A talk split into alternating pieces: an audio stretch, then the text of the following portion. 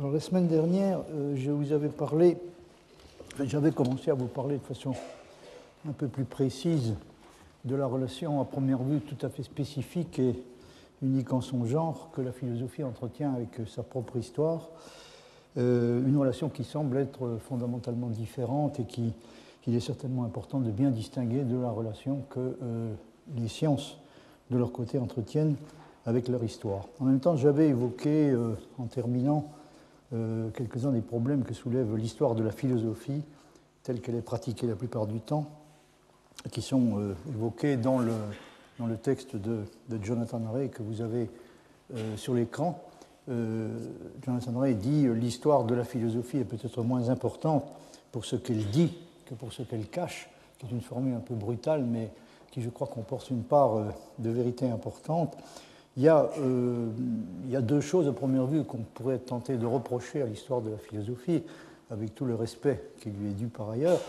la première, c'est qu'elle est souvent pratiquée d'une façon qu'un historien euh, proprement dit qu'un spécialiste de l'histoire considérerait comme peu historique. Et puis le deuxième problème euh, je crois que les historiens de la philosophie, l'histoire de la philosophie a tendance à s'attribuer une sorte de pouvoir euh, plus ou moins discrétionnaire en ce qui concerne la question de la détermination de ce qui est de la philosophie et ce qui n'en est pas, ou peut-être plus exactement de ce qui est de la vraie philosophie par opposition à ce qui n'en est pas. Deleuze a dit euh, quelques années avant sa mort, si je me souviens bien, que euh, les, historiens de la philosophie se considèrent toujours comme les gardiens de la vraie philosophie. C'est une chose qui peut se vérifier euh, assez facilement. Et on peut avoir également l'impression qu'ils exercent ce pouvoir de, détermination de ce qui constitue la, vraie philosophie, qu'ils exercent ce pouvoir de façon passablement arbitraire. Enfin, je ne vais pas euh, pas m'attarder sur cette question pour le moment. Euh, j'en viens euh, au problème dont j'avais prévu de vous parler ensuite, c'est-à-dire le, problème des relations de l'histoire de la philosophie avec la question de la vérité des philosophies. Je voudrais aborder cette fois de façon tout à fait directe. Et pour ce faire, il est utile, je pense, de revenir à Martial Guérou, dont j'ai déjà cité à différentes reprises le livre Philosophie de l'histoire de la philosophie. Et euh, vous avez parlé donc de, la façon dont Guérou aborde euh, ce problème. Que peut-on faire exactement du point de vue proprement philosophique avec les productions philosophiques du passé? Comme toutes les, productions intellectuelles du passé, euh, les, philosophies euh, traditionnelle euh, mérite un intérêt particulier, mais on peut espérer aussi qu'il y a lieu de s'y intéresser pour des raisons proprement philosophiques et non pas simplement historiques. Alors une bonne façon donc d'aborder le, problème que suscite la tentative de réponse de Guérou dans Philosophie de l'histoire de la philosophie est de se demander où exactement et sous quelle forme on peut rencontrer en premier lieu la philosophie. Or, Guérou répond euh, à cette question sans hésiter que la rencontre avec la philosophie, c'est d'abord la rencontre avec des doctrines et avec leur histoire. Vous voyez par exemple euh, ce passage, celui qui se tourne vers la philosophie existante trouve non un corps de vérité, mais son histoire.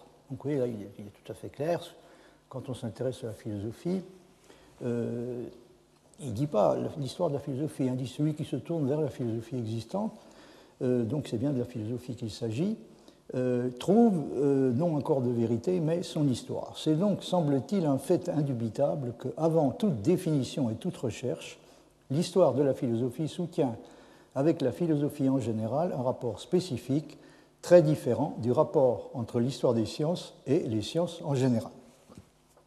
Fin de citation. Donc, quand on cherche à rencontrer la philosophie elle-même, on ne rencontre à première vue jamais ni un corps de vérité établi, euh, sur, lesquels euh, les, représentants de la discipline auraient pu finir par se mettre d'accord, ni un euh, cheminement susceptible de constituer un progrès effectué en direction d'une vérité finale. Mais cela soulève immédiatement un problème redoutable qui est de savoir si celui qui cherche à rencontrer la philosophie réussira ou non a rencontré un jour autre chose que son histoire elle-même. Or, aussi philosophique que puisse être cette histoire, elle ne peut tout de même pas, semble-t-il, se confondre purement et simplement avec la discipline dont elle est censée être l'histoire. On peut remarquer qu'il y a un contraste saisissant entre la conception que défend Guérou, qui est, sous une forme ou sous une autre, me semble-t-il, celle de tous les historiens de la philosophie, et également d'un bon nombre de philosophes, il y a donc, euh, il y a, disais-je, un contraste saisissant entre cette conception et le point de vue d'un philosophe comme Wittgenstein, qui a tendance à estimer au contraire que la rencontre avec la philosophie est en premier lieu la rencontre avec les problèmes philosophiques. Euh, quand on cherche à rencontrer la philosophie, euh, ce que on doit essayer de, rencontrer, et ce qu'on rencontre en premier lieu, d'après lui, ce sont les problèmes philosophiques et non les doctrines philosophiques. Et euh, par ailleurs, Wittgenstein euh, semble considérer que cette rencontre avec la philosophie peut aussi s'effectuer de façon plus ou moins directe et ne présuppose pas nécessairement le passage par une étude de la tradition philosophique savante.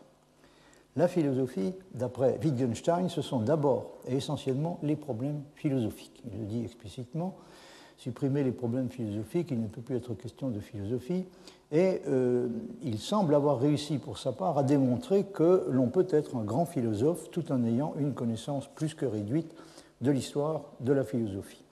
Même s'il a exagéré probablement de façon un peu provocante sa prétendue ignorance de l'histoire de la philosophie. Mais c'est un fait qu'il n'avait, pas de connaissance euh, systématique de l'histoire de la philosophie, alors qu'on a tendance la plupart du temps à considérer qu'un vrai philosophe ne peut pas se dispenser de une connaissance de cette sorte. Naturellement, je ne suis pas en train de vous dire qu'il faut chercher à suivre l'exemple de Wittgenstein, cela serait pour le moins risqué, et euh, cela ne peut être que fortement déconseillé a priori.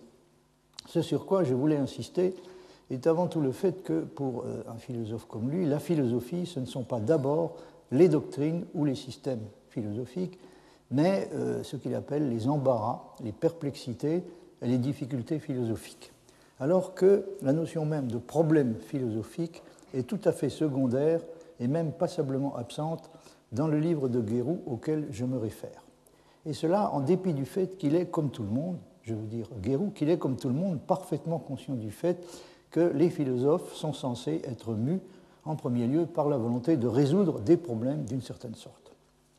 Autrement dit, euh, il semble y avoir une différence importante entre deux conceptions de la philosophie qui ont tendance à s'opposer assez fortement, et qu'on pourrait appeler, pour simplifier, la philosophie des systèmes et la philosophie des problèmes.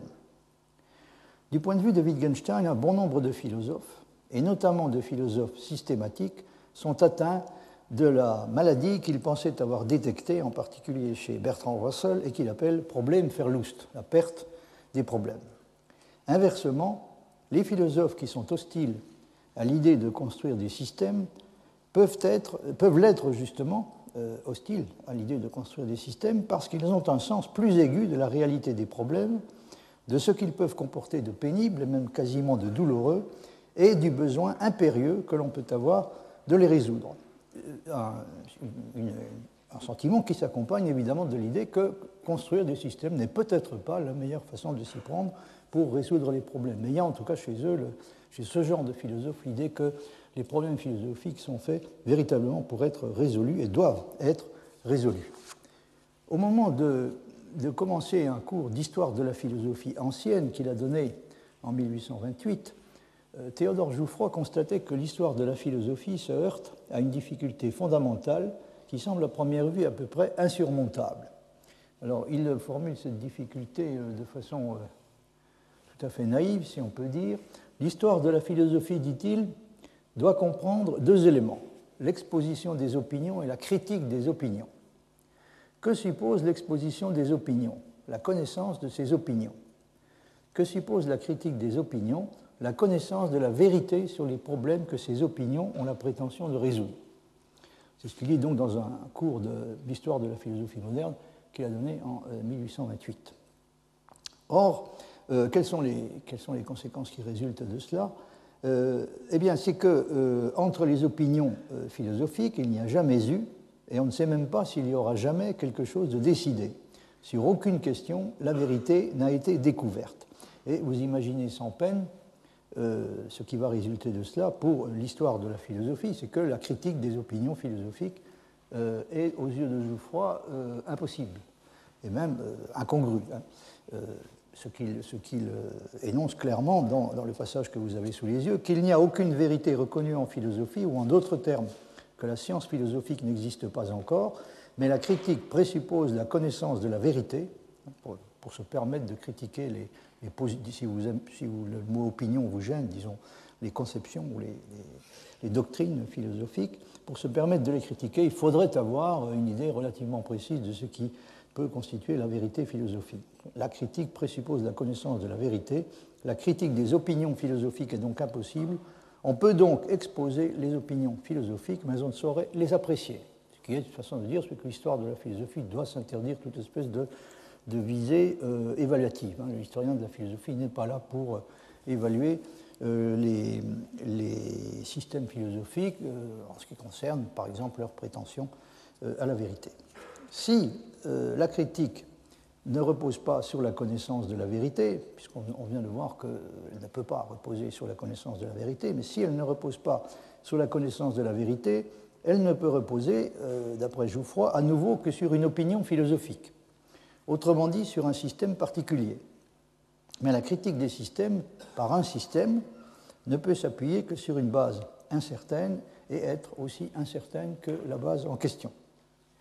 On pourrait objecter, bien entendu, que même dans les sciences, on ne sait pas non plus forcément à quoi ressemblera la vérité finale, et que cette ignorance n'est cependant pas comprise comme une façon de renoncer à évaluer et à départager les théories. Mais la réponse serait bien entendu que dans les sciences, il y a au moins des situations dans lesquelles on peut affirmer, pour des raisons qui ne sont pas simplement subjectives, que la théorie la plus récente est meilleure, en ce sens qu'elle est plus proche de la vérité que les théories anciennes.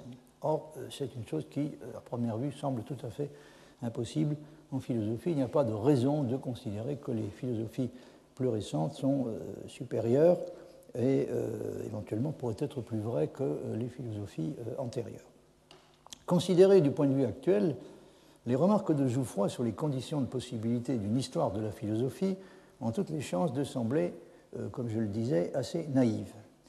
Il y a déjà longtemps que les bons historiens de la philosophie ont pris l'habitude de considérer que la critique et l'évaluation des doctrines et des systèmes ne font pas partie de leurs obligations et que seule la première des deux tâches que leur assigne Geoffroy, ce qu'il appelle l'exposition des idées philosophiques, ils ont tendance à considérer donc que, que seule cette tâche-là leur incombe réellement.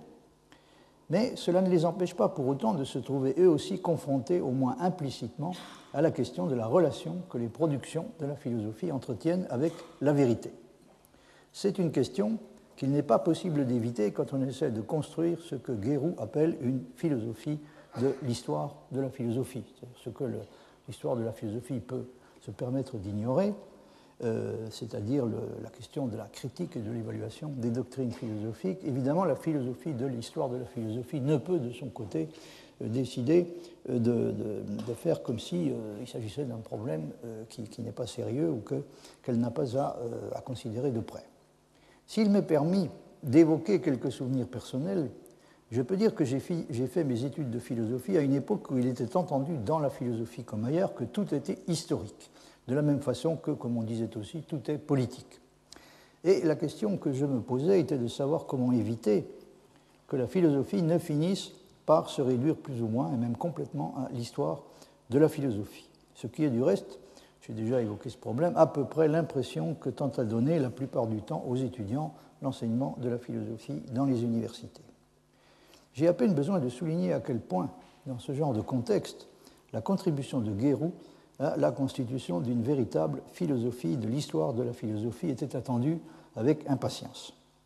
Dans un pays comme le nôtre, où l'histoire de la philosophie occupe une place aussi considérable, il n'était guère concevable de euh, laisser euh, la dite histoire de la philosophie vivre simplement sur sa réputation et de renvoyer indéfiniment à plus tard la question de la justification philosophique de l'importance qui lui est reconnue et de la position hégémonique qu'elle occupe dans les faits. Guérou, dont j'ai suivi les derniers cours au Collège de France, était à cette époque-là l'historien de la philosophie français le plus réputé. Et j'ai entendu à diverses reprises Villemin, qui était un de ses élèves, et qui se considérait lui-même, pour une part essentielle, comme un historien de la philosophie, plutôt que comme un philosophe proprement dit, je l'ai entendu à différentes reprises m'expliquer, bien des années plus tard, qu'après la disparition de son maître, je veux dire Guérou, il n'y avait plus eu en France d'historien de la philosophie réellement digne de ce nom. N'étant pas moi-même historien de la philosophie, je me garderai bien, cela va sans dire, de formuler un jugement personnel sur l'état présent d'une discipline qui était encore, dans un passé récent, extrêmement brillante dans notre pays et considérée généralement à l'étranger comme un exemple dont il faut s'inspirer, mais qui euh, malheureusement ne l'est sans doute plus tout à fait euh, au même degré euh, aujourd'hui. Il se trouve que Guérou avait annoncé un colloque qui s'était tenu en 1957 à Royaumont sur Descartes. Il avait annoncé qu'il préparait un grand livre qu'il n'était pas certain, disait-il, de réussir à terminer avant sa mort, sur, ce sont ses propres termes, sur la philosophie, la vérité, l'histoire. Donc tout le monde avait le sentiment qu'on euh, allait voir enfin affronter euh, directement euh, un problème que jusqu'à présent il semblait avoir essayé plutôt de, contourner. Autrement dit, Guérou était conscient de la nécessité de ne pas terminer son parcours sans avoir essayé de répondre à un type de question que les spécialistes engagés dans la pratique de l'histoire de la philosophie ont de façon générale plutôt tendance à éviter d'aborder directement ou euh, à euh, ignorer euh, purement et simplement. Mais comme il le craignait, il n'a pas réussi à terminer le travail entrepris et ce qui a été publié en 1979, autrement dit plus de 20 ans après, ne constitue qu'une partie de ce qu'il avait envisagé d'accomplir et qui aurait constitué incontestablement une sorte de couronnement de son œuvre. Mais je dois dire, euh, à titre personnel, cela va sans dire que c'est une chose qui euh, ne me surprend somme toute qu'à moitié et que je n'aimerais pas être dans la peau de l'historien de la philosophie qui s'attaque à des questions du genre de celles auxquelles Guérou a essayé pour finir, avec une sincérité et un courage remarquables, de répondre. Le problème qu'il essayait de résoudre dans Philosophie de l'histoire de la philosophie peut être euh, résumé de la façon que voici. Euh, d'une part, dit-il, chaque philosophie, par la certitude qu'elle possède d'apporter toute la vérité possible, donc vous voyez, ça c'est une caractéristique euh, essentielle, intrinsèque de, toute philosophie, et là, le sentiment, et même plus que le sentiment, la certitude d'apporter, de représenter et d'apporter toute la vérité possible. Donc, euh, elle prétend, comme dit Guérou, pour son compte, s'élever au-dessus de l'histoire et arrêter son cours, puisque si elle détient toute la vérité possible, il n'y a pas de raison que, pour ce, qui concerne la philosophie, l'histoire continue après elle. Et encore une fois, il s'agit d'une prétention qui semble constitutive de, l'entreprise philosophique elle-même. Mais il y a évidemment une, une contrepartie. D'autre part, dit Guérou, l'histoire de la philosophie, qui est en réalité l'histoire des philosophies, puisqu'on se heurte immédiatement à cette question du pluralisme, l'histoire de la philosophie, qui est en réalité l'histoire des philosophies, ruine chacune d'elles en rejetant leurs prétentions à la vérité et en les convertissant en événements temporels. Donc euh, les condamne à dans le meilleur des cas que comme des stades provisoires dans la recherche de la vérité, à ce détail près que contrairement à ce qui se passe dans les sciences, il n'est pas possible d'appliquer, euh, il ne semble pas possible d'appliquer à la philosophie une notion de, progrès réellement euh, utilisable. Donc on a affaire à une espèce de difficulté euh, sérieuse qui, se rapproche passablement d'une antinomie. Si les différentes philosophies s'efforçaient de représenter une réalité commune, sur laquelle chacune est persuadée d'être la seule à dire réellement la vérité, elles seraient irréductiblement plurielles et contradictoires. Alors la réponse de, la Guérou euh, à cette difficulté est que les philosophies sont certes irréductiblement plurielles, mais ne sont pas contradictoires. La raison de cela est qu'il n'y a pas, d'après lui, de réalité indépendante que les systèmes philosophiques essaient de représenter et réussissent à représenter plus ou moins bien. Ça apparaît de façon euh, très très caractéristique dans le, le passage que vous avez sous les yeux. Guérou dit Pour que soit possible l'affirmation de la réalité des doctrines, elles doivent ne pas être reproductrices d'un réel étranger à elles. Et là, il va développer une thèse qui, est particulièrement centrale. Chez lui, c'est la thèse selon laquelle euh, les philosophies ne, doivent pas être conçues comme des reproductions d'un réel indépendant d'elles, et qu'elles s'efforceraient de représenter plus ou moins fidèlement avec euh, la possibilité, le cas échéant, de comparer leurs mérites respectifs de ce point de vue. Donc elles ne, sont pas euh, déterminées par euh, un réel extérieur et indépendant dont elles prétendraient être une reproduction plus ou moins fidèle. Donc, pour que soit possible l'affirmation de la réalité des doctrines, elles doivent ne pas être reproductrices, entre guillemets, d'un réel étranger à elles. Or, nous constatons qu'elles ne le sont pas en fait. Donc, vous voyez, là, il n'y a pas d'hésitation, il estime que de fait, elles ne le sont pas. Nous pouvons donc affirmer que c'est en érigeant a priori et sans critique comme condition de possibilité des doctrines leur caractère de copie, de reproduction, à nouveau entre guillemets, d'un original, que le sens commun est conduit par là inéluctablement à leur enlever leur réalité, précisément en leur imposant une condition qui n'est jamais réalisée en fait, parce que sans doute elle ne sera jamais réalisable en droit. Donc, il, euh, pense que il estime que le, sens commun euh, adopte, à tort, euh, au moins implicitement, l'idée que les philosophies sont en compétition pour la reproduction plus ou moins fidèle d'une réalité préexistante et indépendante, et que, évidemment, si on les considère de ce point de vue, elles sont immédiatement discréditées en raison de leur pluralité irréductible, puisqu'elles n'arrivent absolument pas à se mettre d'accord entre elles sur euh, ce que doit, sur la façon dont doit se, présenter une reproduction supposée euh, fidèle de cette réalité. Par conséquent, euh, il faut, d'après Guérou, abandonner complètement cette idée d'une philosophie qui serait supposée être reproductrice d'une réalité euh, extérieur, et il va remplacer cette idée par, euh, par une, insistance tout à fait caractéristique sur ce qu'il considère comme la réalité des doctrines elles-mêmes. Donc, si vous voulez, les doctrines philosophiques sont des constituants du réel. Ce sont pas des. Il faut les considérer plus ou moins comme des constituants qui sont ajoutés au réel par l'activité philosophique, mais et certainement pas comme des, encore une fois, des, reproductions ou des copies plus ou moins fidèles d'une réalité qui préexiste à la philosophie. On pourrait euh, faire remarquer, on pourrait être tenté de faire remarquer que les doctrines philosophiques pourraient euh, rester, euh, être et rester bel et bien sous la dépendance d'une réalité extérieure qui joue dans cette affaire un rôle comparable à celui d'une simple condition aux limites et sans avoir pour autant la prétention et encore moins l'obligation de constituer une copie ou une reproduction fidèle de cette réalité. Mais c'est une possibilité que, que ne, ne, considère pas sérieusement parce qu'il a tendance à, évidemment à identifier plus ou moins euh, représentation à représentation exacte, reproduction à euh, reproduction fidèle, et euh, il, estime que la seule, façon de résoudre le problème, c'est d'abandonner complètement, d'abandonner radicalement cette idée que les doctrines philosophiques constituent les reproductions d'un réel extérieur.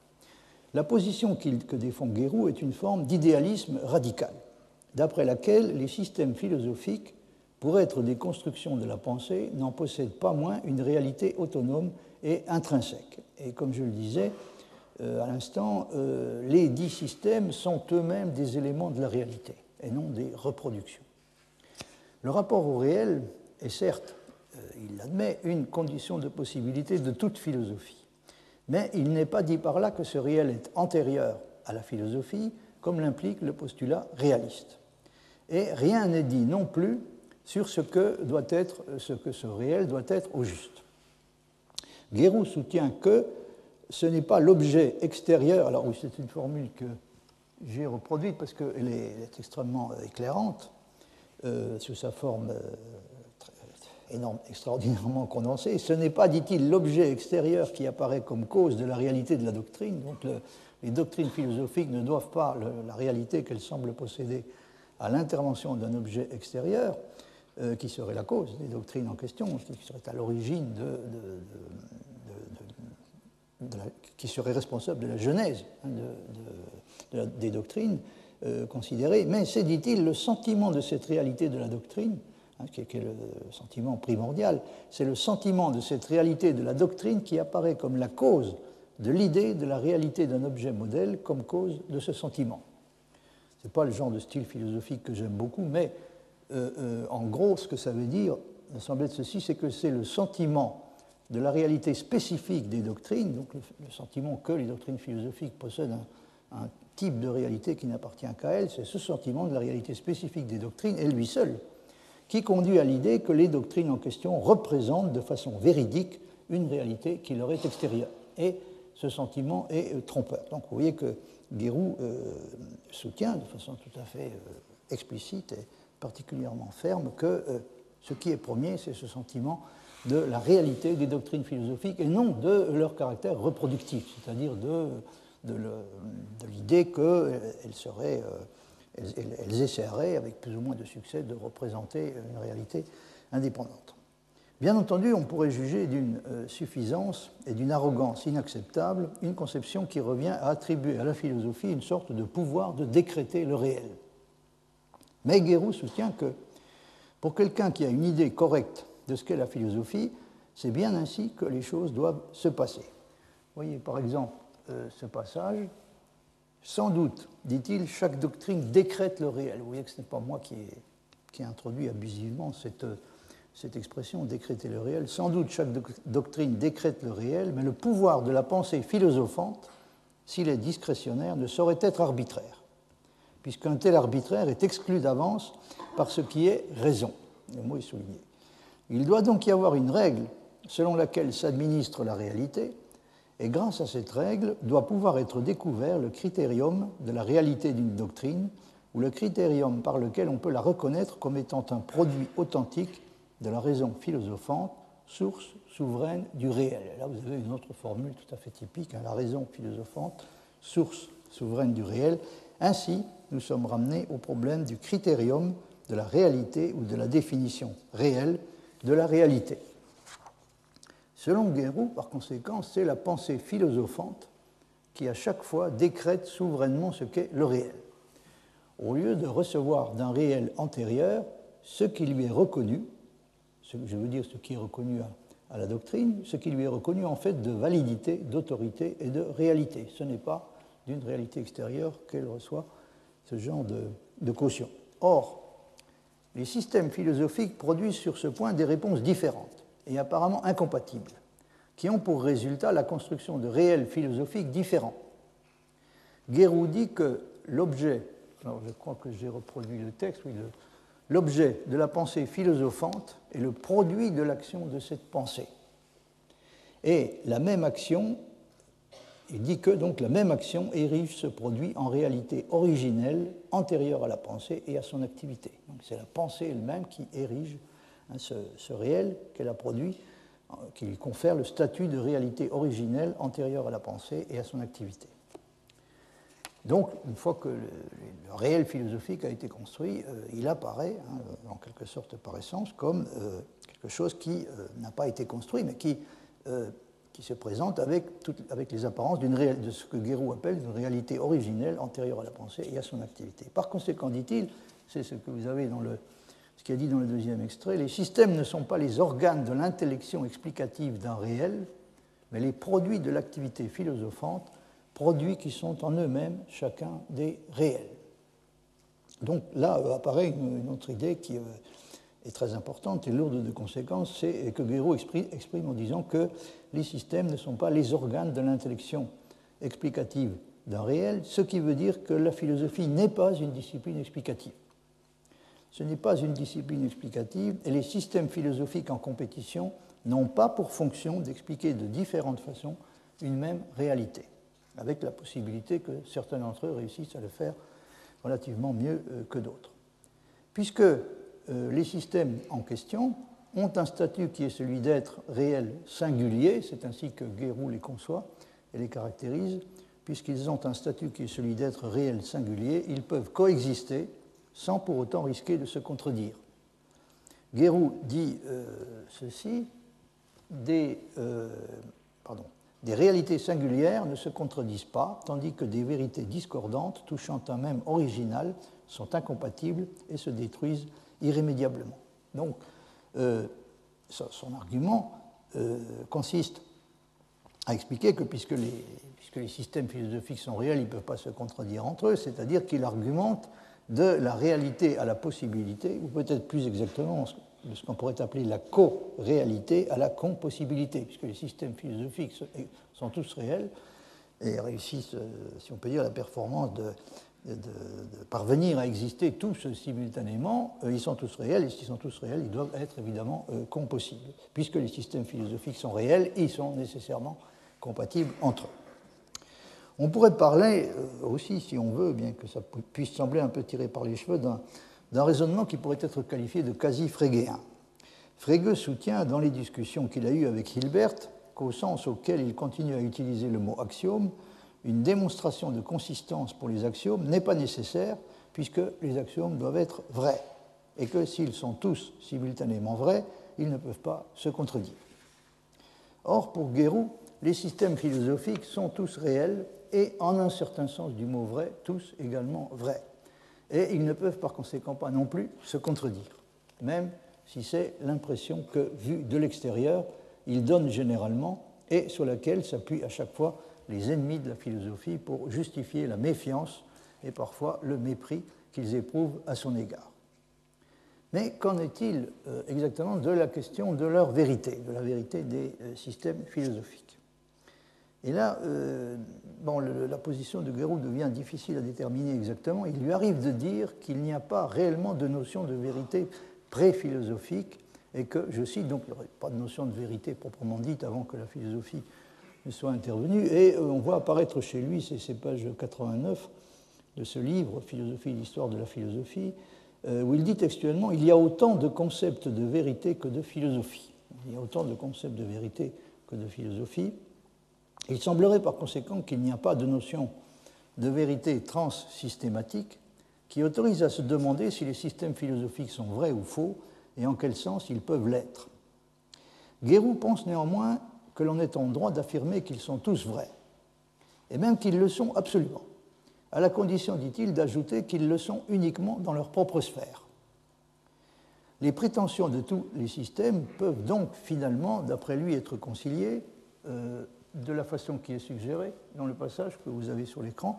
Ils valent les systèmes comme ils le prétendent d'une façon exclusive et absolue, donc euh, ils ont euh, leur prétention de valoir de façon exclusive et absolue et légitime. Ils sont des vérités totales et non partielles, mais chacun dans sa sphère là, évidemment, il y a un redoutable problème, parce que comment peuvent-ils à la fois euh, être valides euh, de façon absolue et exclusive, et comment peut-on dire ça et ajouter en même temps cette restriction Ils ne sont cependant valides que chacun dans sa sphère? Or, dit-il, cette absoluité à l'intérieur d'une sphère propre n'est possible que parce qu'il ne s'agit pas pour chacun d'eux de refléter une réalité qui lui est extérieure, mais de constituer chacun une réalité qui lui est propre et intérieure. Donc oui, l'argument principal est à nouveau le fait qu'il ne faut surtout pas se représenter les systèmes philosophiques comme ayant pour ambition de représenter, de reproduire ou de refléter, comme il dit dans ce passage, une réalité euh, extérieure, mais il faut les comprendre comme ayant la prétention, je cite, de constituer chacun une réalité qui lui est propre et intérieure. Par conséquent, les systèmes philosophiques peuvent être tous vrais, et même vrais absolument parlant, au sens, indiqué, parce que chacun d'entre eux a sa propre sphère de réalité, qui n'est celle d'aucun autre, et qu'il ne peut pas y avoir de contradiction entre des choses qui sont toutes réelles et également réelles. Le résultat auquel aboutit Guérou, comme vous avez pu vous en rendre compte, n'est pas une limitation, mais au contraire une réaffirmation de la souveraineté et de la toute-puissance de la pensée philosophante. Grosso modo, on peut dire que les systèmes philosophiques ne sont pas limités par un réel extérieur, parce que celui-ci, même s'il existe effectivement, reste, tant que la philosophie n'est pas intervenue, complètement indéterminé et vide, mais il se limite par essence les uns les autres. Donc encore une fois, la, limitation ne provient pas d'un réel extérieur, parce que Guérou a tendance à, concevoir le, réel en question comme euh, étant euh, presque complètement indéterminé euh, et vide.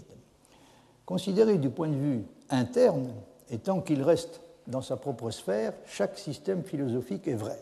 Mais pour l'historien de la philosophie, qui considère les systèmes de l'extérieur et de façon impartiale, ils sont tous vrais ou aucun ne l'est. Aucun ne l'est, en tout cas au sens de la vérité correspondance. Ce que l'on peut exiger d'un système est tout au plus semble-t-il, la cohérence, qui reste une condition minimale de la réalité. L'impression qu'on a, c'est que s'il est encore possible d'appliquer le concept de vérité euh, au système philosophique, ça ne peut être, dans le meilleur des cas, qu'une notion de vérité-cohérence et sûrement pas une notion de vérité-correspondance pour la raison que j'ai indiquée à différentes reprises, c'est qu'encore une fois, il n'y a rien auquel les systèmes philosophiques soient tenus d'essayer de correspondre. Il n'y a pas de réel extérieur qui préexiste au système philosophique et qui les détermine. Alors Guérou introduit sur ce point un contraste entre le cas des mathématiques, dans lesquelles la validité des relations qui sont découvertes est, dit-il, indépendante de la décision du mathématicien. Donc là, il, défend une position qui est, il expose et défend une position qui est ouvertement réaliste, hein, c'est-à-dire le mathématicien découvre euh, et décrit des propriétés et des relations qui sont euh, indépendantes de euh, ses activités et de ses, décisions. Mais le cas de la philosophie est tout à fait différent puisque dans la, philosophie euh, c'est ce qu'on appelle la réalité. Hein, ce qu'on appelle la réalité, n'oubliez pas encore une fois que les doctrines et les systèmes sont, en un certain sens du mot, réels. Ce qu'on appelle la réalité est pour une part importante le produit de la décision elle-même. Alors le contraste est, est, exposé très clairement dans ce passage.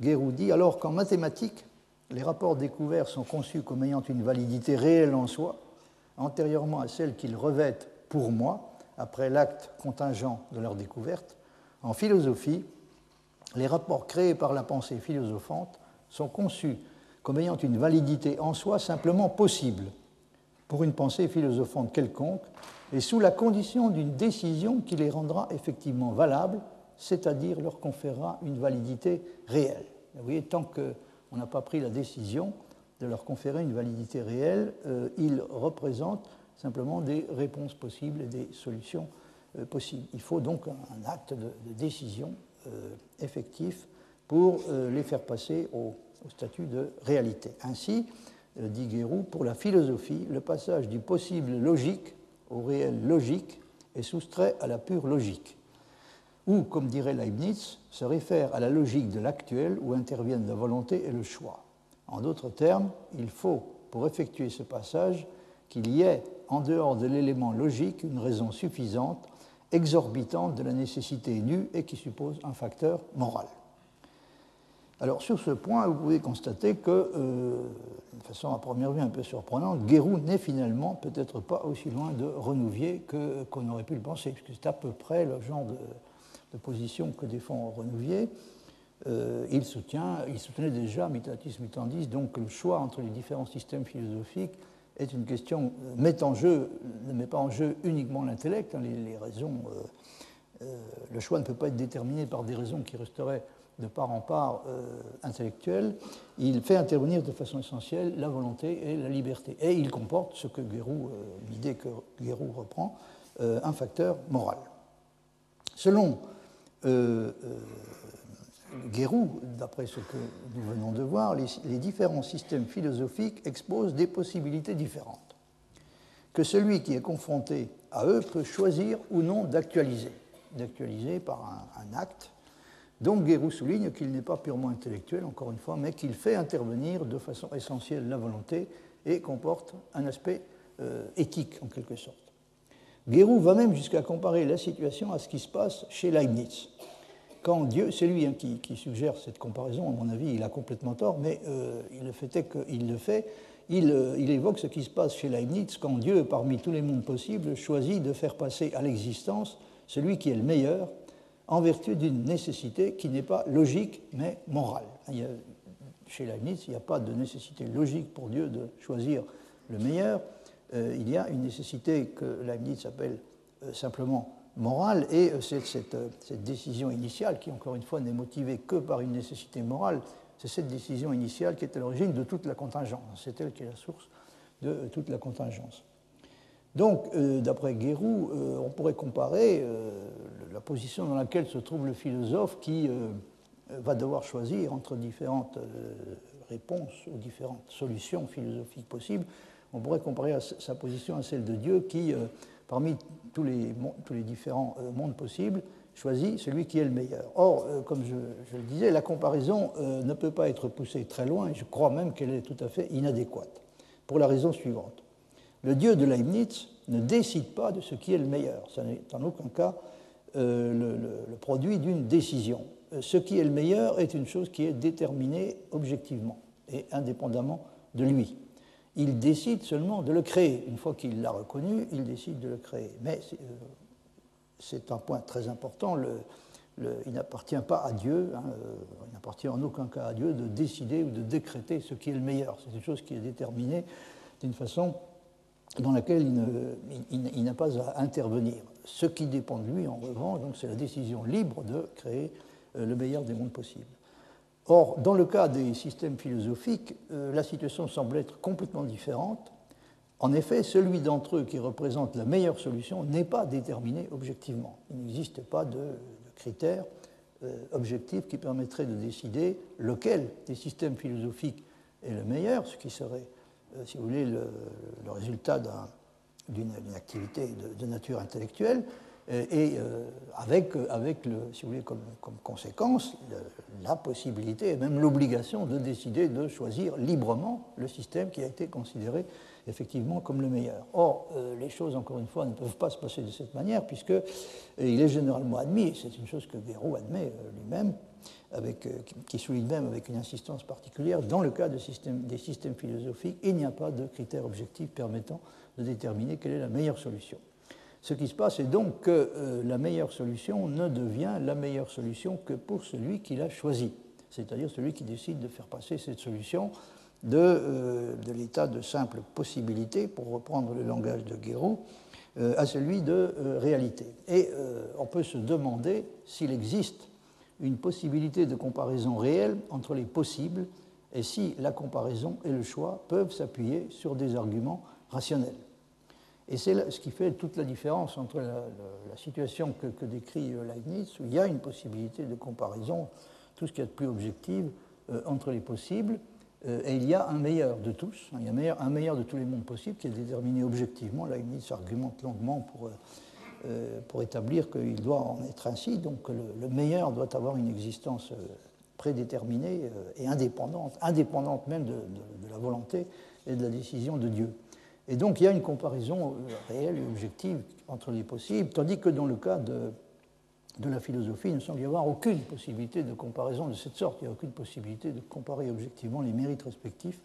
C'est une question sur laquelle j'aurai l'occasion de revenir à propos de, de Il n'y a aucune possibilité de comparaison objective donc des, différents possibles philosophiques. Par conséquent, euh, s'il y a un choix qui est effectué, euh, on ne peut pas dire, on, ne peut pas le considérer comme consistant à choisir qui a été préalablement reconnu de façon indépendante et à partir de, sur la base d'arguments essentiellement intellectuels comme étant le meilleur.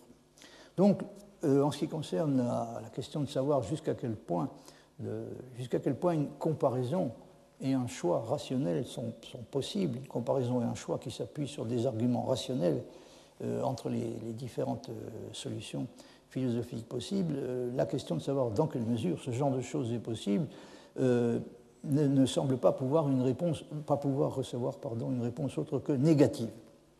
Car il ne paraît pas possible de procéder à l'évaluation cherchée, donc l'évaluation comparative des différentes possibilités philosophiques, il ne paraît pas possible d'y procéder sans avoir déjà adopté implicitement ou explicitement le point de vue de l'un ou l'autre des systèmes considérés il ne peut pas exister de procédure d'évaluation transsystématique des systèmes eux-mêmes. Et c'est ça le problème. D'un autre côté, on peut penser que la question se pose probablement un peu dans les mêmes termes que pour les systèmes moraux, et qu'il peut peut-être, comme dans leur cas, y avoir tout de même des raisons objectives, mais non démonstratives, de préférer un système philosophique à un autre. Ça, c'est ce qu'on peut espérer, euh, et que j'espère. Euh, mais évidemment, euh, il ne peut pas être question de démontrer, si c'est l'idée d'une démonstration que l'on a en tête, il ne peut certainement pas être question de démontrer que l'un de ces systèmes euh, est le bon. Cependant, on peut craindre finalement qu'il ne faille, surtout si on adopte une position comme celle qui est, qui est esquissée par, par Guérou, on peut craindre finalement qu'il ne, qu'il ne faille se résigner à considérer en réalité que dire d'un de ces systèmes qu'il est le meilleur revient simplement à dire que c'est celui que l'on a choisi. C'est-à-dire, le problème c'est est-ce que ça n'est pas simplement le, est-ce que le fait que ce soit le meilleur n'est pas précisément le résultat de la décision qui a conduit à son adoption Et le risque que qu'on court sur ce point est évidemment d'être acculé pour finir à une position de type d'une espèce qu'on pourrait qualifier de décisionniste ou de fidéiste, euh, qui, euh, la philosophie étant supposée être tout de même une discipline rationnelle, et même la plus rationnelle de toutes les disciplines, donc une, position qui, euh, bien que, euh, que, fidéiste ou décisionniste, évidemment ne, peut en aucun cas s'avouer clairement comme telle.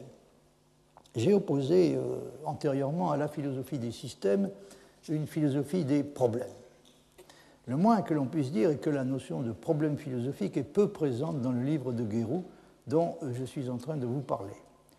Il en est tout de même question à différentes reprises notamment quand l'auteur traite de la différence de nature qui existe entre l'histoire de, la philosophie pardon, et euh, l'histoire des sciences. Euh, voyez par exemple ce passage.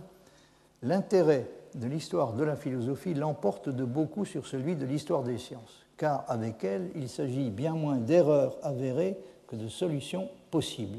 Donc il revient à cette idée que ce que nous présente l'histoire de la philosophie n'est pas euh, du tout de, la nature d'une succession d'erreurs euh, qui ont été corrigées euh, progressivement. Ce n'est pas du tout de ça qu'il s'agit, il s'agit de solutions possibles.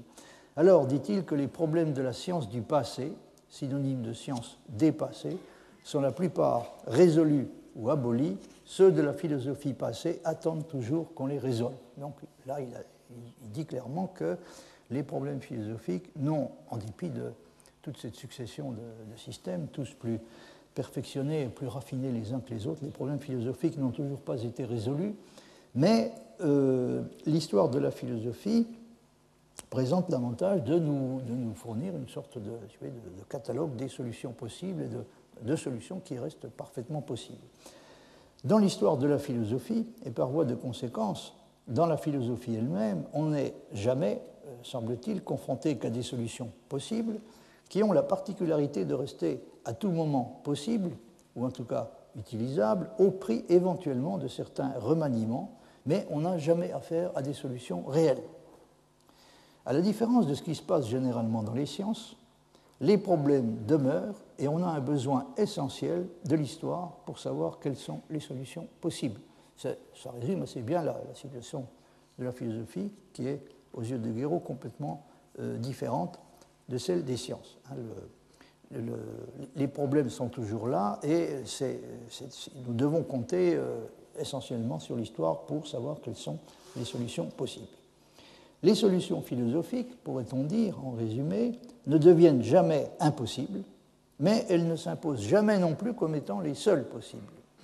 Cela signifie qu'il y a effectivement une différence de nature, et non pas seulement de degré, euh, en tout cas pour Guérou, hein, entre le, le cas de la philosophie et celui des sciences. C'est aussi, bien entendu, ce que soutient un philosophe comme Wittgenstein. Mais il faut remarquer que pour lui, une des choses qui distingue les problèmes philosophiques des problèmes scientifiques est justement le fait que les problèmes philosophiques sont en principe complètement résolus. Dans le cas des sciences, on pourrait, à tort ou à raison, avoir l'impression que les problèmes ne sont jamais tout à fait résolus parce qu'on n'est jamais en, position, en possession de la dernière théorie et que c'est seulement quand on sera en possession de la théorie finale qu'on pourra parler d'une euh, solution euh, complète des, problèmes euh, scientifiques. Ça ne me semble pas très sérieux de présenter les choses de cette manière, mais en tout cas, je, ne suis pas là pour vous parler des problèmes des, sciences, mais de celui de la philosophie. Et ce qui est très caractéristique dans la position d'un philosophe comme Wittgenstein, c'est que ce qu'il considère, lui, comme une caractéristique spécifique de la philosophie, c'est la résolubilité complète des problèmes philosophiques, ce qui est l'opposé presque complet de ce qu'on a l'habitude de, penser. On a l'habitude de penser plutôt que les problèmes philosophiques sont probablement insolubles. Lui pense au contraire que ce qui les caractérise, encore une fois, c'est le fait d'être complètement résolubles. Et la raison de cela est que la, la philosophie, d'après lui, n'est pas une activité théorique ou quasi théorique, dans laquelle on propose des hypothèses et des explications qui sont susceptibles d'être améliorées indéfiniment. La philosophie est euh, une activité de type thérapeutique dans laquelle on essaie de débrouiller des perplexités et des confusions qui sont d'origine linguistique. Et c'est une chose qui, quand elle peut être faite, doit pouvoir l'être, semble-t-il, complètement, du moins pour celui qui est prêt à s'adonner à l'exercice requis et à consentir l'effort qu'il implique. Donc si euh, la philosophie comme théorie ne peut pas donner autre chose que des réponses possibles, et condamnée apparemment à rester seulement possible, la philosophie comme thérapie doit pouvoir, en principe, produire des réponses réelles. Hein, c'est ça la différence qui existe entre ces deux conceptions euh, complètement opposées de la philosophie. Guérou, euh, à la différence de Wittgenstein, perçoit la philosophie de façon traditionnelle comme une activité de nature théorique qui se traduit par la production de systèmes. La théorisation philosophique constitue même, d'une certaine façon, le paradigme de la théorisation en général. La philosophie représente en quelque sorte la théorie à l'état pur. Mais il ne faut surtout pas se représenter la théorie en question sur le modèle de la théorie scientifique, puisque, comme on l'a vu, il n'y a pas de réalité indépendante qui permette de tester les assertions théoriques de la philosophie et qui soit susceptible de les rendre vraies ou fausses. Il n'est même pas certain, en fait, que la notion de vérité puisse s'appliquer réellement à la philosophie. Et Villemin et Granger, qui sont deux des disciples les plus éminents de Guérou, considèrent qu'effectivement la notion de vérité ne peut pas s'appliquer proprement à la philosophie. Une conséquence importante qui semble résulter de ce qui vient d'être dit est que la philosophie doit être affranchie de l'obligation de s'inspirer aussi bien de la démarche que des résultats des sciences, et que les sciences, de leur côté, ont intérêt à s'affranchir de toute espèce de dépendance par rapport à la philosophie. Guéraud soutient que l'intérêt que l'on éprouve pour l'histoire de la philosophie va bien au-delà de la valeur éducative et formatrice de l'esprit philosophique que l'on peut lui reconnaître. Et l'histoire de la philosophie ne se borne pas non plus à nous fournir des concepts et des matériaux intellectuels qui donnent l'impression de pouvoir être utilisés un jour dans la perspective de la découverte d'une vérité dont nous n'avons pas pour l'instant d'idée réelle. Croire cela, affirme-t-il, et là vous avez euh, également un passage très caractéristique, ce serait supposer implicitement que toutes les doctrines passées représentent des ébauches d'une solution soi-disant définitive qu'on découvrira quelques jours. Donc c'est toujours la même critique de, l'idée que l'histoire de la philosophie peut être conçue comme une sorte d'acheminement progressif vers une espèce de, vérité euh, finale. Donc ce serait supposé, euh, ce, que je viens d'indiquer, qui est, qui est selon Guérou erroné, ce serait supposé que la différence entre la philosophie et la science n'est pas essentielle mais provisoire, et qu'un moment viendra où l'histoire de la philosophie perdra son intérêt propre et sera réduite à l'histoire d'une science supposition gratuite que le sentiment du philosophe et celui de l'historien s'accordent souvent pour repousser et que l'histoire réfute beaucoup plus qu'elle ne la confirme.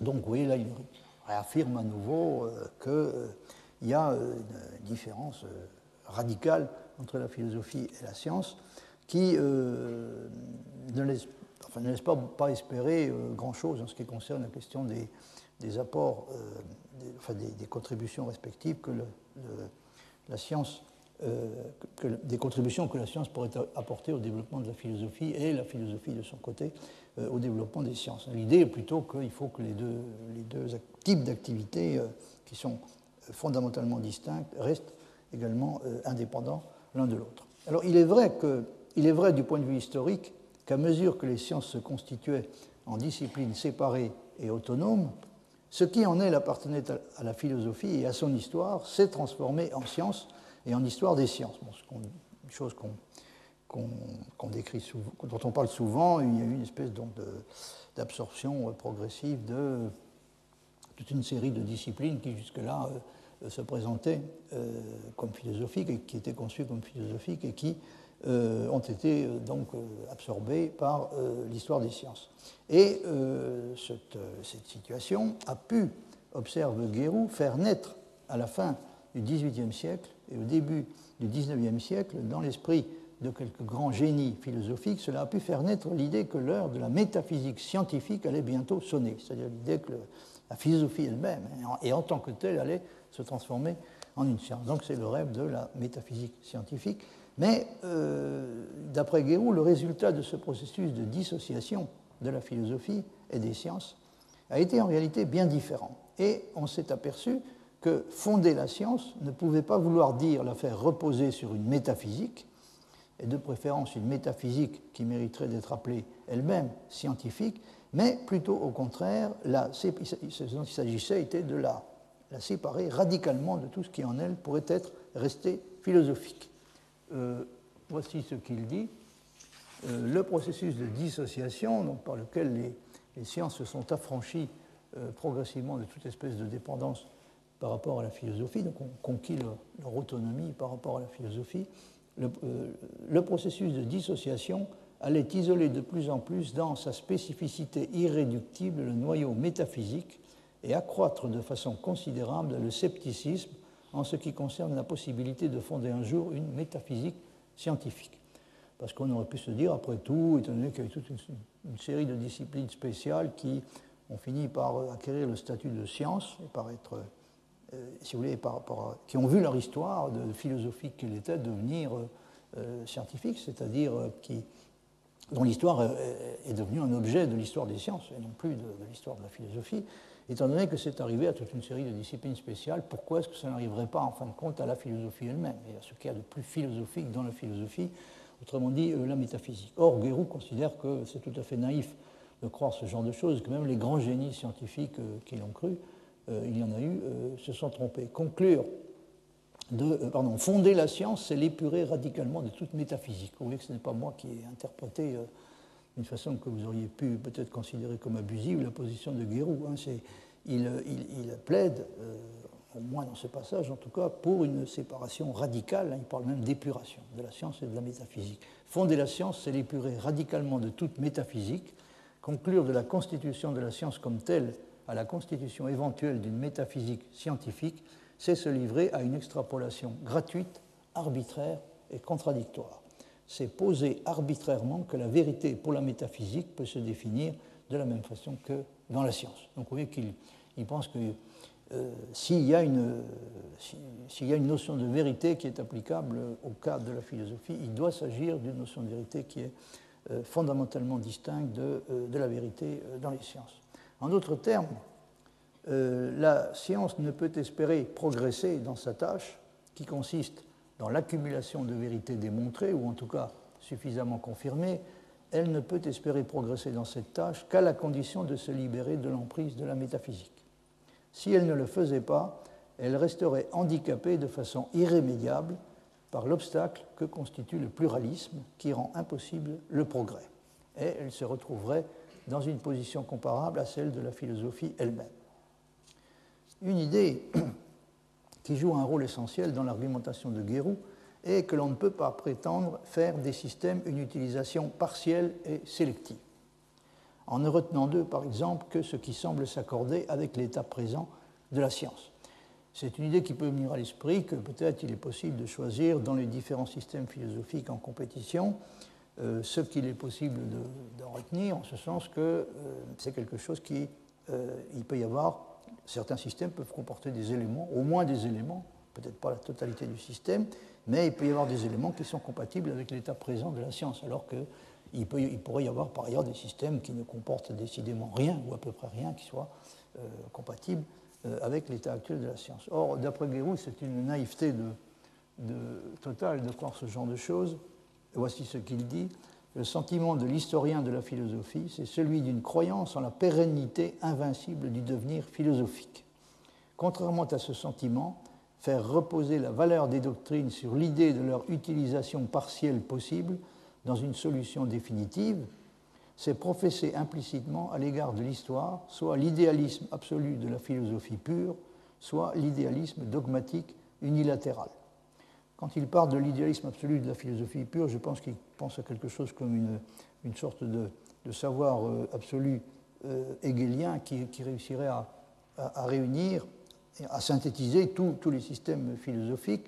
Et bien sûr, euh, il s'agirait d'une forme, d'idéalisme, puisque n'oubliez pas que les, encore une fois, que les systèmes philosophiques ne représentent pas un réel indépendant, mais sont eux-mêmes une réalité. Alors il ne faut pas, pas compter sur la possibilité d'une synthèse de cette sorte, et, encore moins, enfin en tout cas pas davantage, sur euh, la possibilité d'obtenir une, synthèse en, euh, adoptant euh, dogmatiquement hein, un système particulier et en essayant de réconcilier tous les autres systèmes avec celui-là.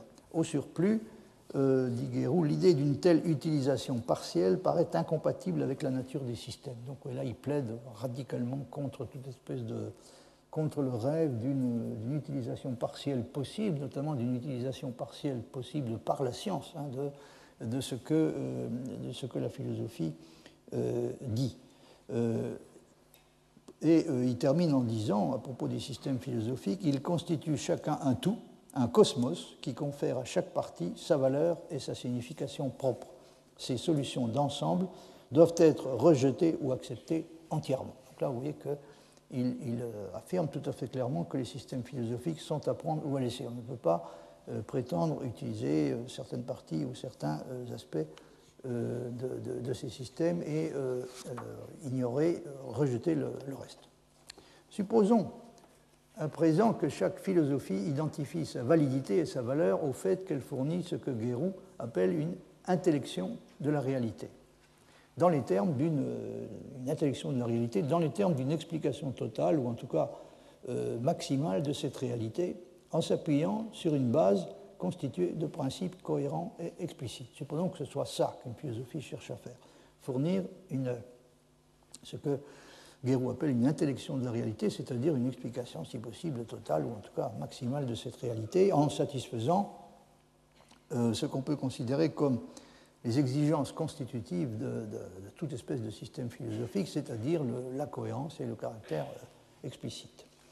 N'est-ce pas, au fond, bel et bien ce que prétend faire un système philosophique, fournir une intellection de la réalité en ce sens-là? Or, euh, d'une manière qui pourrait sembler à première vue paradoxale, Guérou estime que cette idée, qui a été celle d'un bon nombre de grands philosophes du passé, est en réalité trompeuse la tâche de la philosophie, d'après lui, ne peut pas être réellement explicative.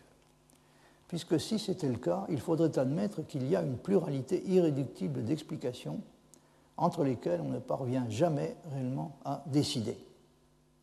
Si on devait assigner comme but à la philosophie de représenter et d'expliquer les choses, notamment en complétant et en achevant le travail entrepris dans cet ordre par les sciences, on serait obligé d'admettre que puisque les philosophies sont plurielles, la vérité est également plurielle. L'usage de la notion de vérité et celle de progrès deviendrait finalement aussi problématique dans le cas des sciences qu'il l'est dans celui de la philosophie.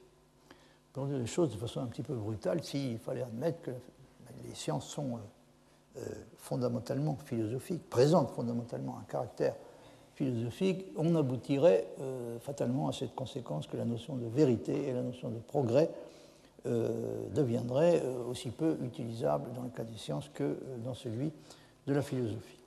Pour éviter ce genre de conséquences fâcheuses, il faut accepter résolument l'idée que la vérité philosophique, s'il y en a une, est différente de la vérité scientifique, et que la philosophie et les sciences constituent deux activités réellement distinctes et à jamais distinctes. Donc, il n'y aura jamais la philosophie ne deviendra une science, en particulier ne deviendra jamais une science sous la forme de ce qui a été appelé une métaphysique scientifique. Alors, les deux choses, la philosophie et les sciences, sont, dit Guérou, je cite, deux formes différentes de la pensée connaissante humaine, formes ayant chacune sa caractéristique propre. Fin de citation. Et selon lui, la question que pose Kant, comment la métaphysique est-elle possible en tant que science est exactement aussi arbitraire que le serait la question comment la science est-elle possible en tant que métaphysique euh, il y a une certaine absurdité si, on admet qu'il n'y a aucun espoir de voir la métaphysique euh, devenir scientifique, pour toutes les raisons dont j'ai essayé de vous donner une idée, toutes les raisons qui sont développées par Guérou. S'il n'y a aucune raison de penser que la métaphysique puisse jamais devenir scientifique, effectivement, il est un peu absurde de poser la question euh, que pose Kant. Comment la métaphysique est-elle possible en tant que science, c'est d'écrire un livre intitulé Prolégomène à toute métaphysique future qui pourra se présenter comme science.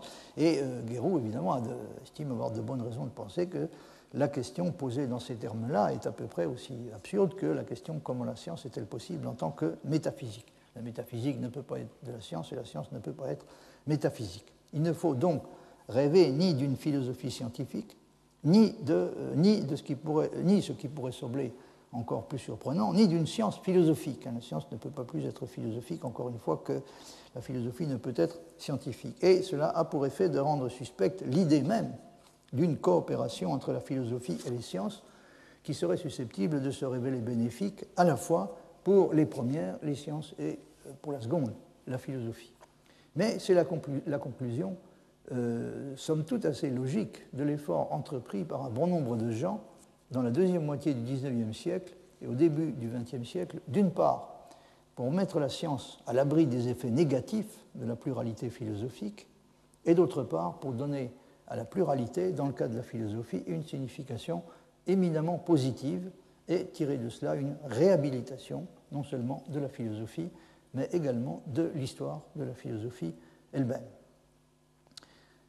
Chez Guérou, vous avez remarqué, il y a, vraiment, on a vraiment l'impression que ce dont il s'agit avant tout de, ce qu'il s'agit avant tout de justifier, ce dont il s'agit d'établir l'importance primordiale, c'est véritablement l'histoire de la philosophie, peut-être plus que la philosophie elle-même, à supposer que euh, ces deux choses puissent être euh, véritablement distinguées. Alors, je vous avais parlé déjà du travail que Gabriela Croco a, a, réalisé sur cette question, et dans les articles qu'elle a consacrés à l'œuvre de Villemin, elle a appelé, je vous en avais déjà parlé, elle a appelé le concordat, euh, l'espèce de pacte de non-agression et de non-intervention qui semble avoir été conclu à la fin du XIXe siècle et qui s'est maintenu largement par la suite entre les scientifiques et des philosophes euh, d'obédience à première vue extrêmement diverses, comme par exemple euh, Guérou et Brunswick. Voyez par exemple ce qu'elle dit.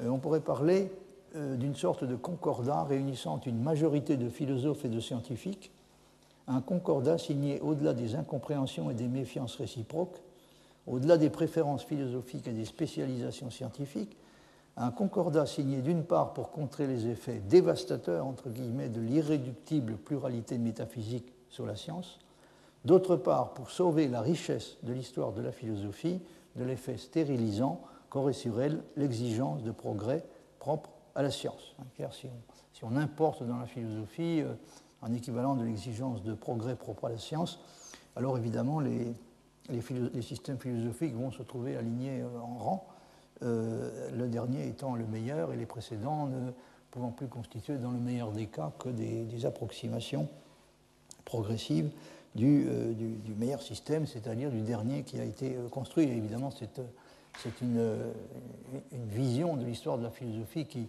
est, inacceptable et même presque révoltante hein, aux yeux de, de Guéron.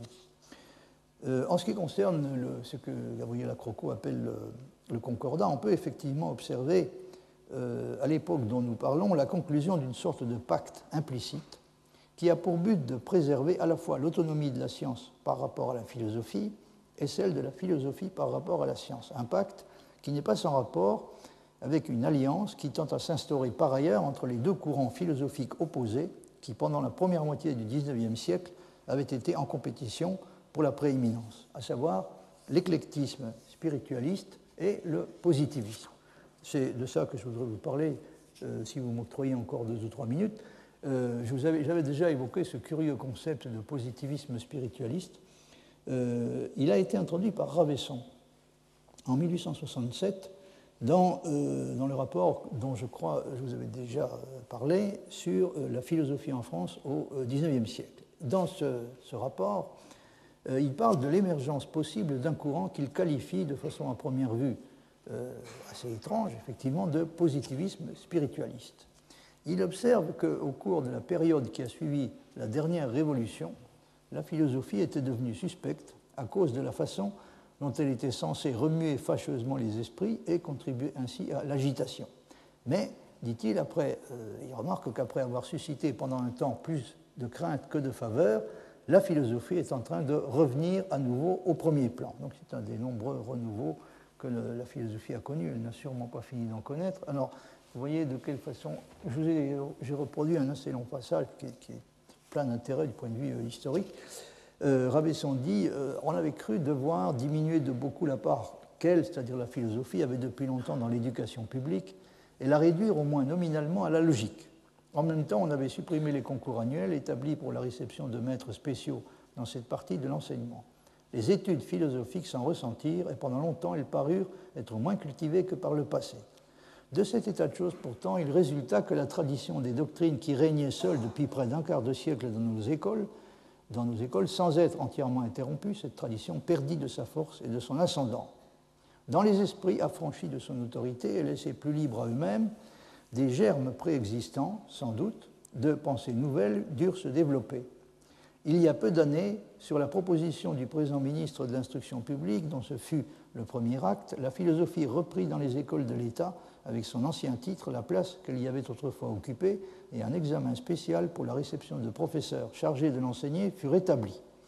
Dans les épreuves publiques qui font partie de ces examens, épreuves sur lesquelles plusieurs jeunes maîtres ont jeté un vif éclat, on a vu se produire, au milieu des théories qui avaient seules régné depuis l'avènement de l'éclectisme, des tendances prononcées vers les idées auxquelles ces théories, ainsi que celles qui leur sont analogues, paraissent devoir céder prochainement la place. Donc les Ravesson pense qu'on assiste à un effacement progressif de l'éclectisme, et qui va donc être remplacé par quelque chose d'autre. Euh, de quoi s'agit-il? Eh bien, c'est ce qu'il explique dans les dernières lignes de ce passage. Nous pourrions citer, euh, dit-il encore, comme marque de ces tendances, plus d'un travail présenté dans ces derniers temps, soit aux plus hauts examens des facultés des lettres, soit au concours ouvert annuellement sur des questions de philosophie ou d'histoire de la philosophie par celle de nos académies à laquelle appartiennent spécialement ces études. À bien des signes, il est permis de prévoir comme peu éloigné une époque philosophique dont le caractère général serait la prédominance de ce qu'on pourrait appeler un réalisme ou un positivisme spiritualiste, ayant pour principe générateur la conscience que l'esprit prend en lui-même d'une existence dont il reconnaît que toute, toute autre existence dérive et dépend et qui n'est autre que son action. Donc, euh, comme vous venez de le voir, Ravesson parle de réalisme ou positivisme spiritualiste en référence à euh, ce qu'il a dit, euh, il en parle en référence à ce qu'il a dit antérieurement à propos de l'attitude d'Auguste Comte et de son maître Saint-Simon, qui se sont fixés comme programme de remplacer entièrement la spéculation métaphysique par des connaissances positives. Donc ça, c'était le programme de Comte, et déjà de Saint-Simon, euh, et euh, Ravesson fait le commentaire suivant. Pour lui, c'est-à-dire Auguste Comte, comme pour son maître, le positif ou réel est seul l'objet de la science. Donc la science s'occupe du positif ou du réel. Par le positif, il entend les faits que nous connaissons par l'expérience, et ces faits, enfin, sont, suivant lui, toutes choses relatives. Comte, l'auteur de la fameuse déclaration, tout est relatif. Donc la science s'occupe des faits, et euh, le genre de connaissances qu'on peut obtenir en matière de faits est, par définition, de, nature relative, la métaphysique, pour sa part, se propose de connaître les choses existant par elles-mêmes, indépendamment de tout rapport, autrement dit existant d'une manière pardon, absolue. C'est par conséquent une science illusoire. Donc, en ce qui concerne les prétentions affichées par la métaphysique, il ne fait aucun doute sur le fait que, euh, à la différence de, la science, hein, elle, a, elle, a, des prétentions, elle prétend prétend atteindre à une connaissance qui pourrait être caractérisée comme absolue. Or, euh, donc, euh, aux yeux de Comte, évidemment, c'est une illusion de croire à la possibilité de la métaphysique euh, comprise de cette façon-là, mais Ravesson estime qu'il y a peut-être un moyen d'éviter toute espèce de conflit sérieux entre la philosophie et les sciences si on est prêt à accepter l'idée que la philosophie ne s'occupe pas du réel au sens indiqué, et ne cherche pas à être une science. Si elle s'occupait du réel au sens indiqué, elle, serait, obligée de tenir compte essentiellement des faits et donc condamnée à ne pouvoir développer, dans le meilleur des cas, que des connaissances présentant un caractère relatif. Mais Ravesson va proposer une solution qui consiste au fond euh, à abandonner euh, complètement l'idée que la philosophie s'occupe du, du, réel au sens que les positivistes donnent euh, au mot réel, donc elle ne s'occupe pas du réel dans ce sens-là, elle ne cherche pas à être une science.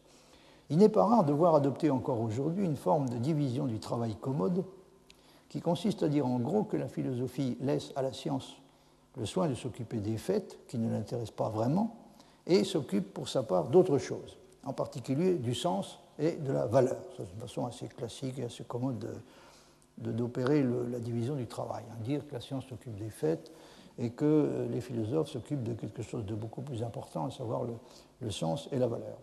Ce qui pourrait sembler, au premier abord, étrange dans l'idée du positivisme spiritualiste, ne l'est bien entendu pas vraiment, puisque pour les défenseurs du spiritualisme comme Victor Cousin, le véritable ennemi n'était pas le positivisme, mais le matérialisme. C'est ce qui rend possible cette synthèse à première vue bizarre du positivisme et du spiritualisme. C'est qu'encore une fois, le, l'ennemi pour les, éclectiques, les gens comme Victor Cousin, n'était pas le positivisme, en fait une réconciliation avec le positivisme, une conciliation était, pouvait sembler tout à fait possible, mais sûrement pas avec le matérialisme.